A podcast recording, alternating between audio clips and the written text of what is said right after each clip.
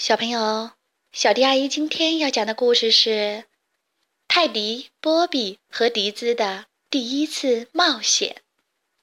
泰迪是一只黄色的小熊，波比是一只蓝色的小熊，迪兹是一只身上有着黑白条纹的小斑马。他们三个是好朋友，经常在一块玩儿。一个晴朗的早晨，温暖的阳光照耀着大地。泰迪和他的小伙伴波比、迪兹来到了海边。泰迪一边给小皮艇充气，一边快乐地唱着歌：“多么可爱的一天！”正在整理野餐布的迪兹也跟着唱了起来：“我们来到海边儿。”而波比正忙着从箱子里边拿出食物。吃饱喝足了之后，三个小伙伴躺在皮艇上晒太阳。泰迪不知不觉睡着了，小斑马迪兹慢慢地划着桨，小熊波比趴在皮艇上看着远方发呆。小皮艇不知不觉地滑向了大海的深处。快看呐，一座冰山！迪兹说。在不远处的一块浮冰上，躺着北极熊一家和一只小海豹。一只小北极熊趴在爸爸的身上。另一只小北极熊被妈妈搂在怀里，它们依偎在一起，沉浸在睡梦中。浮冰飘在海面上，就像轻轻晃动的摇篮一样。这时，北极熊一家和小海豹醒了，他们也发现了小皮艇上的泰迪、波比和迪兹。小北极熊有点害怕，赶紧钻到了爸爸的怀里。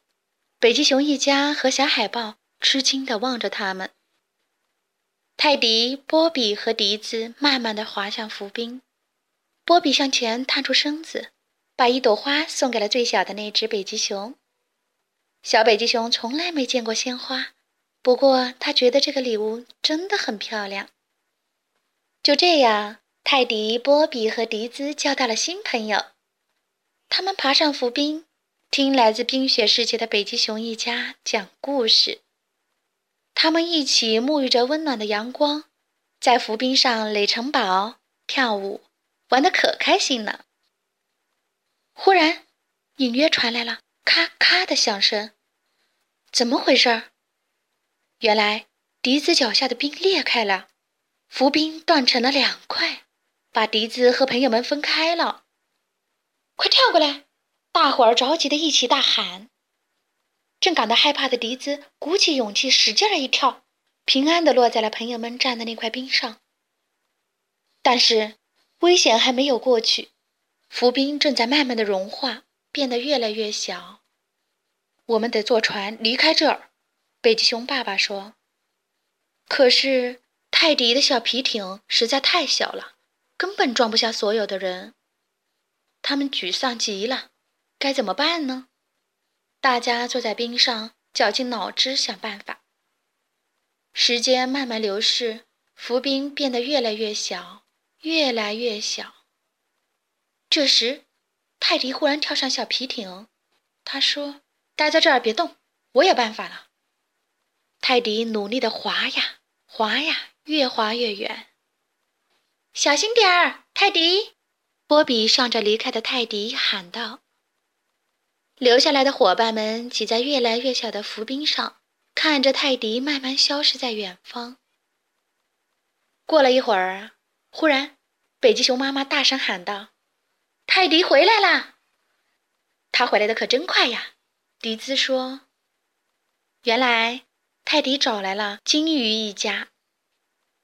个头最大的金鱼爸爸背上背着泰迪和他的小皮艇，慢慢靠近了浮冰。”金鱼妈妈和金鱼小宝宝紧跟在后面。金鱼爸爸大声的喊道：“快到我背上来，我们带你们回家！”北极熊一家，波比、迪兹高兴地欢呼了起来。小海豹高兴地跳到水中迎接金鱼一家子。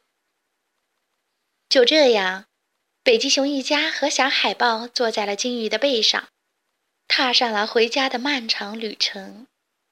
泰迪、波比和迪兹挥着手与他们告别。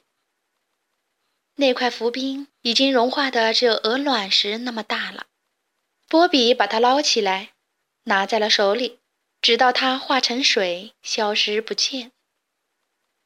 我们也回家吧，泰迪依依不舍地说。迪兹看着远方，嘴角扬起了微笑。好啦，今天的故事就讲到这里。关注微信公众账号“小迪阿姨讲故事”，就可以听到更多好听的故事了。接下来，我们一起听一段好听的音乐吧。